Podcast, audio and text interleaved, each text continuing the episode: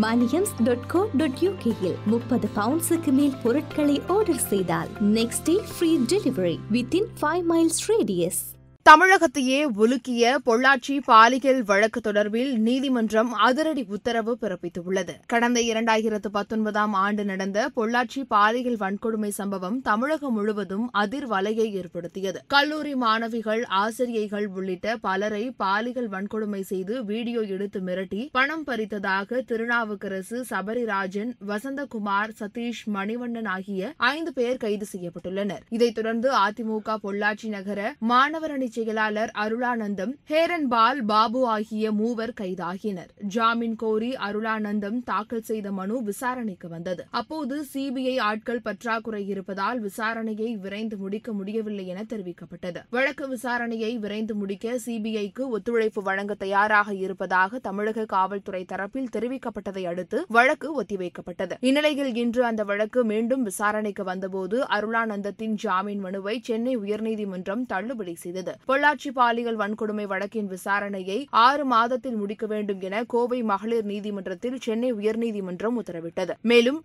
சிபிஐக்கு உதவும் வகையில் சிபிசிஐடி எஸ்பி முத்தரசியை நியமித்து உத்தரவிட்டது.